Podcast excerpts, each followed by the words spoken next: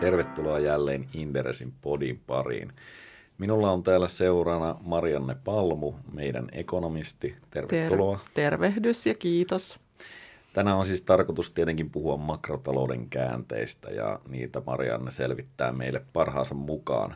Lähdetään ihan perusasioista. Käytännössä viime vuoden alku 2008 vuoteen lähdettiin hyvin optimistis- optimistisissa merkeissä ja, ja sitten se data rupesi niin sanotusti sulaamaan. Mitä käytännössä tapahtui viime vuonna? Joo, kyllä. Mä kuvailin viime vuotta lässähtä, lässähtäneenä pannukakkuna ennusteiden suhteen. Se mun mielestä kuvaa tätä aika hyvin. Eli vielä tuossa vuosi takaperin niin oli aika, aika optimistisia talousennusteita, positiivisia talousennusteita ja ajateltiin, että tämä meidän vuosi, vuosia kestänyt kasvu, kasvu jatkuu edelleen. Ja vuodesta 2018 olisi tullut myös aika vahvakin talousvuosi, 2017 vertainen jopa. Ja näistä ennusteita sitten on laskettu tässä vuoden mittaan tasaiseen tahtiin ja tämä, nämä ennustelaskut talousennusteissa niin perustuu näille useille poliittisille epävarmuustekijöille, mitä meillä on ilmaantunut talouteen. Päällimmäisenä siellä nyt kauppasota, ja lisäksi meillä oli Italian vaalit, meillä on Brexit-sotkut ja sitten meillä on myös Kiinan hidastuminen, mikä vaikuttaa sitten maailmantalouteen. Eli nämä on sellaisia tekijöitä, mitä ei välttämättä ihan täysmääräisesti huomioitu siellä vuosi takaperi niissä ennusteissa, kun niitä tehtiin. Niin, elää nyt loukkaannut tästä, mutta ekonomistit taitaa olla yhtä huonoita ennustamaan käänteitä kuin analyytikotkin yleensä. Joo, se on kyllä ihan totta. Ja nämä erityisesti tämmöiset numeraaliset talousennusteet, että talous kasvaa tämän ja tämän verran tiettynä vuonna, niin ne ovat aika vaarallisia. Joo. Tota, onko tämä siis niin kuin nyt tuntuu, että tällä hetkellä puhutaan hirveästi siitä, että kauppasota teki tämän, mutta mm. todellisuudessaan se on raju yksinkertaistuminen, ainakin minun käsittääkseni. Joo, kyllä. Eli kyllä tämä on monen tekijän summa. Eli nimenomaan nämä poliittiset tekijät. Sitten täytyy muistaa, että me ollaan tultu pitkän kasvu kasvujakson päähän. Eli meillähän oli Euroopassa ihan nä- näkyvillä kapasiteettirajoitteita, mitkä alkoi muokkaamaan sitä talouskuvaa. Eli ei me voida pelkästään yhteen tekijään tässä nojautua. Ja siis äh, mehän kasvettiin kuitenkin jonkin aikaa, aika pitkäänkin niin kuin yli trendin niin sanotusti Kyllä. tällaisen rakenteellisen kasvun, niin sehän ei tarvitse edes mitään erikoista tapahtua, että palataan siihen. Ei, ei, eli tämä on ihan normaalia suhdannekehitystä, mitä meillä taloudessa on. Ja tähän suhdannekehitykseen hän on vaikuttanut osaltaan keskuspankit sitä pidentäen hieman sitä kasvukautta. Niin, ne, niiltä jos kysytään, niin varmaan syklit ovat kadonneet, mutta niin. todellisuudessa niin. ei näin tietenkään ole. Ei, ei. Eli tämä nyt äh, oikeastaan tämä viime vuosi oli sellaista paluuta normaaliin, eli nimenomaan paluuta sinne takaisin siihen äh, trendikasvulle ja siihen normaaliin kehitykseen. Mutta tämän viime vuoden lopulla sitten nähtiin aika kovaakin laskua talousluvuissa ja nyt mietitään sitä, että jos tämä jatkuu, niin mennäänkö sinne normaalin alapuolelle, trendin alapuolelle. No minkälaiset talouskasvuennusteet on nyt ja minkälaisia liikkeitä niitä on, niissä on nähty? Jos ajatellaan ihan euroalueen talouskasvuennusteita, niin siellä ollaan nyt hieman alle 2 prosentin, puolentoista viiva 2 prosentin vaiheilla talouskasvuennusteissa tälle vuodelle. Ja ne ovat tulleet jonkin prosenttiyks, prosenttiyksikön kymmenyksen alaspäin, että mitään suuria muutoksia siellä ei ollut, mutta lieviä muutoksia alaspäin läpi viime vuoden. Ja käytännössähän se on nyt jokainen ennustemuutos, mikä on tullut viime aikoina, niin on mennyt alaspäin. Kyllä. Yhtään, yhtään ylöspäin korjauksia en ole nähnyt. Ja entäs Suomi, Yhdysvallat, mahdollisesti Kiina, jos sitä halutaan hieman käsitellä? Öö, no sama, sama juttu näissä kaikissa. Eli Suomen talouskasvuennuste taitaa olla siellä puolentoista prosentin ö, tuntumassa. Yhdysvalloissa ollaan kahden prosentin tuntumassa ja Kiinan kasvuennusteet taitavat olla siellä yli kuudessa prosentissa, mutta Kiinassahan nämä on vähän omaa elämänsä elävät nämä talouskasvuluvut. Niin, siellä ekonomistit ilmo- ilmeisesti ennustaa sitä, että mitä siltä raportoidaan, ei Nimenomaan. varsinaisesti sitä, että mikä se kasvu on. Kyllä, joo. Onko jotain sellaista sivistynyttä arvausta, että mikä se mahdollisesti nyt Kiinan kasvu olisi tällä hetkellä? no vaikea sanoa. Mä oon paljon tota, nähnyt monenlaisia ennusteita tähän liittyen, mutta jossain ehkä neljän prosentin vaiheella ollaan jossain, jossain ollaan yli viidessä, kuudessa, eli nää, se hajonta on todella suurta ennusteissa tällä hetkellä. Okei. Okay. Tota, ja mille pohjalle nämä ennusteet nyt sitten, noin yleisellä tasolla mennään, siirrytään Kiinasta eteenpäin, mm. niin onko siellä esimerkiksi nyt, jos kauppasota ei ratkea, niin onko se niin kuin, negatiivinen asia näiden ennusteiden kannalta vai miten se on huomioitu? Joo, eli näissä ennusteissa mielestäni pitkälti ei ole huomioitu sitä, että kauppasota pitkittyy. Eli laaja usko on siihen, että kauppasota neuvotteluissa löydetään sopu tässä vielä alkuvuoden aikana ja se yksi epävarmuustekijä poistuisi sieltä. Niin tällä hetkellähän melkein, no ainakin valtaosa tulee alle odotusten niin sanotusti makroluvuista. Siellä on ollut aika Kyllä. rajujakin muutoksia.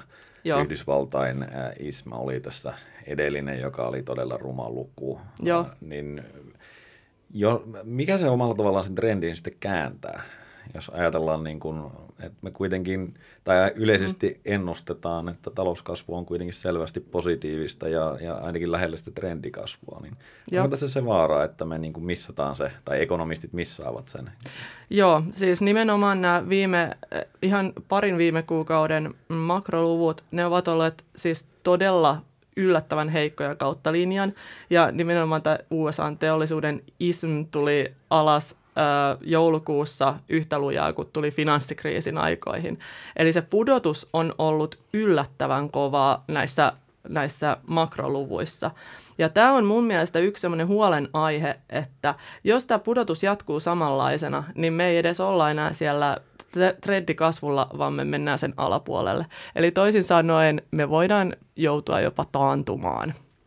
Niin ilmeisesti Saksassa taantuma on, ainakin tekninen taantuma on jo varsin lähellä tai varsin todennäköinen. Joo, kyllä. Eli teknisen taantuman ö, määritelmä on se, että talouskasvu kvartaalitasolla supistuu kaksi kvartaalia peräkkäin ja Saksassa se supistui Q3 ja Q4 luvut ovat olleet todella heikkoja, eli todennäköisesti siellä on talouskasvu supistunut tuolloin, kun, jolloin Saksa oli teknisessä taantumassa viime vuonna. Ja Saksahan on Kiinalle erittäin merkittävä kauppakumppani. Joo, kyllä. Eli tota, ää, tai Kiina on Saksalle kolmanneksi suurin kauppakumppani. Ja tämä Kiinan kasvun hidastuminen näkyy ihan sel- selvästi Saksassa jo mm. nyt. Näin päin tietenkin tarkoitin itsekin. Tota, mitä sitten niin kuin noin yleisesti, jos me ajatellaan sitten korkokuvaa, missä tällä hetkellä mennään ja, ja mitkä ne odotukset on omalla tavallaan keskuspankeilta? Tuntuu, että sijoittajat aina toivoo, että heti kun hidastuu, niin keskuspankit lähtee toimimaan, mutta mm. mikä se tämän hetken näkemys on? Öö, jos aloitamme vaikka USAsta, eli Fedistä, niin tuossa... Öö, Tämä on ollut siis todella suurten muutosten aikaa, koska ihan viime viikkojen aikana korko-odotukset on niin kuin kääntyneet lähes päälaelleen. Eli vielä jokin aika sitten Fediltä odotettiin koronnostoja, nyt ö, jopa odotetaan ohjauskoron laskua ja suurin tai enemmistö odotuksista on sillä puolella, että korkoa ei enää nosteta. Eli siellä odotetaan Fedin koronnostosyklin olevan nyt tässä. No Fedi sentään ehti nostamaan, EKP ei ole sitä ehtinyt tekemään ja Joo. Ei, ei varmaan ainakaan, tai ei tällä hetkellä näytä, että ehtisikään. Joo, eli kyllähän tämä niin heikko talousdata heijastui myös sinne keskuspankkiodotuksiin euroalueella.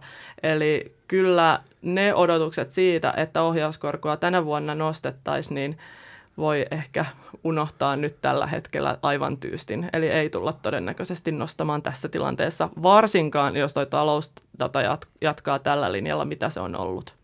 Mikä sinun mielestä olisi sellainen neutraali skenaario niin keskuspankki tai EKPn osalta? tällä hetkellä, olisi se, että ohjauskoron nostoa ei tule ja muuten EKP pysyy vähän sellaisella odottavalla kannalla, että nyt pieni tauko näihin rahapoliittisiin päätöksiin ja ehkä sitten tuossa kesän syksyn mittaan saattaa tulla jonkinlaista hienosäätöä sinne elvyttävämpään suuntaan. No entäs Kiina sitten, käydään vielä sekin läpi. Siellähän on jotain pienimuotoisia helpotuksia tehty, yritetään saada pientä, pientä tota, elpymistä aikaan, mutta Joo. onko siltä suurempaa odotettavissa? Joo, eli Kiina tosiaan on tehnyt sekin hienosäätöä rahapolitiikkaansa, eli esimerkiksi laskenut näitä pankkien vähimmäisvarantovaatimuksia, mutta sieltäkään tuskin on tulossa mitään suurta, suurta elvytystä, että laitettaisiin elvytyshanat auki täy, täysi, täysillä, että jotain minielvytystä on todennäköisesti tulossa, mutta ei näillä näkymin sen suurempaa. Niin tämä on varmaan yksi sellainen markkinoiden toivo ollut, että sieltä lähtisi tällainen massiivinen elvytyskoneesta, mutta mm. ilmeisesti sielläkin alkaa se velkaantuminen tai mikä siellä mahdollisesti sitten jarruttaa tätä kehitystä? Joo, no siellähän on tämä ihan niin kuin nämä talouden ö, rakenteelliset tekijät, eli kun Kiina haluaisi mennä kohti tätä kulutusvetoista taloutta niiden investointien, investointivetoisuuden sijaan, niin jos se elvytyskone laitettaisiin taas pyörimään, niin tämä olisi hyvin selvästi vastoin tätä tavoitetilaa, mihin Kiina on menossa. Ja lisäksi tosiaan velkaantuminen jatkuu. Se on nyt niin kuin, lisääntynyt myös ihan niin kuin, julkisella sektorilla. Yritykset on todella velkaisia ja kuluttajasektorinkin velkaantuneisuus kiihtyy, tosin se ei ole, se ei ole läheskään samalla taso, tasolla kuin yrityssektorilla. Ja kyllä se velkataakka siellä alkaa vähän jarruttaa sitä elvytys, elvytystahtoa. Joo. Tota, no, mitkä on sellaisia asioita, mitä erityisesti pitää? Meillä on täällä niin kuin, Brexit on tulossa ihan pian, mm. tai ehkä ei ole tulossa, sitäkään ei ota selvää, niin, niin mitkä on sellaisia asioita, mihin niin kuin sijoittajien kannattaisi erityisesti kiinnittää huomiota nyt sitten vuonna 2019? Joo, eli kyllä tota, nämä poliitti- poliittiset tekijät tulee varmasti, varmasti ajamaan niitä talousodotuksia ylös tai alas. Eli kyllähän tämä Kiina ja USA kauppaneuvottelut, niin niitä kannattaa seurata, että mihin päin ollaan menossa. Ja äh, Brexit, äh, Brexit on mielenkiintoinen asia. Tosin se tulee todennäköisesti vaikuttamaan enemmän itse Britannian talouteen kuin meihin muihin EUn, EUn talouksiin. Ja sitten yhden asian, minkä mä haluaisin nostaa esille, on tämä bondimarkkina ja ö, euroalueella etenkin, niin siellä on todella kiireinen vuosi tulossa bondimarkkinalla ja esimerkiksi Italialla on kova, kova tarve ö, lisätä bondien tarjontaa ja ne liikkeet siellä, että jos siellä lähtee korkotaso nopeeseen nousuun, niin sitä kannattaa seurata. Eli ne liikkeet bondimarkkinalla, varsinkin kun yksi suuri ostaja, eli EKP, on lähtenyt tai lähdössä sieltä pois, niin ne voivat olla merkittäviäkin, saa nähdä. Niin miten todennäköisenä pidät, että Italialle löytyy rahoittajia nyt, kun EKP ei ole siellä ostamassa bondeja? Joo, siis tässä on sellainen äh, pieni viivästyttävä tekijä, että EKPlla ö, erääntyy aika suuri osa bondeja tässä tämän vuoden alkupuolella, eli se tulee jatkamaan ostoja vielä aika pitkälti tonne kesään asti, mutta sen jälkeen ne ostot tulevat sitten ihan oikeasti niin kuin hidastumaan, niin siellä loppuvuonna voi olla aika vaikea tilanne ihan oikeasti löytää, löytää ostajia sinne Italiankin bondeihin niin mä en ole ainakaan sijoittajakunnasta kuullut, että kauhean moni kärkkyisi siellä niitä, niin. niitä bondeja, että, että jos niitä pitää vapaaehtoisia ostajia niin sanotusti etsiä, niin se voi olla haastavaa. Joo, joo. Että näin niin kuin, tämä EKP-rooli on ollut niin valtavan iso tässä viime vuosina, että sitä ei ole ehkä ihan otettu huomioon, että mitä se tarkoittaa, että se nyt on pikkuhiljaa tosiaan poistumassa sieltä ostajan roolista. No mutta tämä kuulostaa suhteellisen negatiiviselta tai ainakin, ainakin riskien täyttäiseltä Joo. vuodelta, niin tota, onko jotain positiivista? Mikä sitä taloutta vie toisaalta eteenpäin, jos, jos ajatellaan vähän optimistisemmin? Joo, optimismin hiven on aina hyvä olla näissä mukana, niin kuluttajasektori voi edelleen, voi edelleen erittäin hyvin. Ja meilläkin Suomessa on nähty tämä, että kun ollaan nautittu tästä matalasta korkotasosta, niin se on lisännyt tai tukenut tätä kuluttajasektorin kysyntää. Lisäksi meillä on reaalipalkat nousussa, eli siellä ansiopuolella tapahtuu positiivista kehitystä ja kuluttajien luottamus on ollut ihan historiallisestikin vahvaa. Eli kuluttajasektori voi hyvin ja se on tällä hetkellä, saattaa olla, että se on jopa tämän talouden kannattelija tässä tämän vuoden aikana. Eli luotamme kuluttajaan.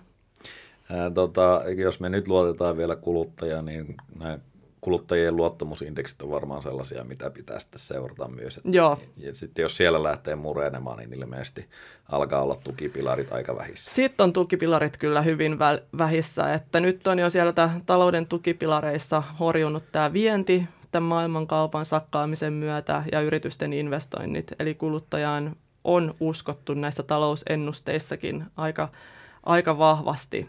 Niin jos kuluttajasektori lähtee horjumaan, niin sitten on kyllä ö, todella, ei ole paljon mihin se talouskasvu voi tukeutua. No, tota, miten realistisena sinä itse pidät näitä ekonomistien ennusteita, että omalla tavallaan konsensusta, joka sanoo, mm. että talouskasvu kyllä hidastuu, mutta pysyy kuitenkin hyvällä tasolla? Joo, no mä pu- suhtaudun niihin ö, hieman varauksella sen takia, että ne ei ehkä ihan täysin ota huomioon näitä kauppaneuvottelujen esimerkiksi tai kauppasodan riskiä, eli se paluu normaaliin ei ehkä ihan riitä, koska nämä negatiiviset ajurit on ollut ni- nyt niin vahvoja tässä viime aikoina ja tämä taloustilanne on niin nopeasti heikentynyt, että mä olisin ehkä hieman negatiivisempi, mitä konsensus tällä hetkellä. Tämä selvä. Äh, onko meillä jotakin asioita, mitä vielä pitäisi ehdottomasti käsitellä? No mä haluaisin ehkä nostaa sen esiin, että äh, nimenomaan näistä poliittisista tekijöistä johtuen tämä epävarmuus tähän vuoteen on siis todella suurta ja myös näkyvyys on todella heikkoa. Eli tämä varmasti tulee olemaan yllätysten vuosi talousrintamalla. Joo, en, en kadehdi ekonomisteja, vaikka niitä aina välillä arvostelenkin, että ei ole helppo vuosi kyllä ennustaa. Joo, kyllä tulee varmasti olemaan kiire seurata tätä talouden kulkua tänä vuonna, mutta ihan mielenkiintoista. No, ainakin mielenkiintoista, jos ei mitään muuta. Mm. Kiitoksia näistä kommenteista, kiitoksia kuulijoille ja, ja tota, me palaamme asiaan mahdollisesti vähän optimistisimmissa merkeissä seuraavalla kerralla. Näin juuri, kiitoksia.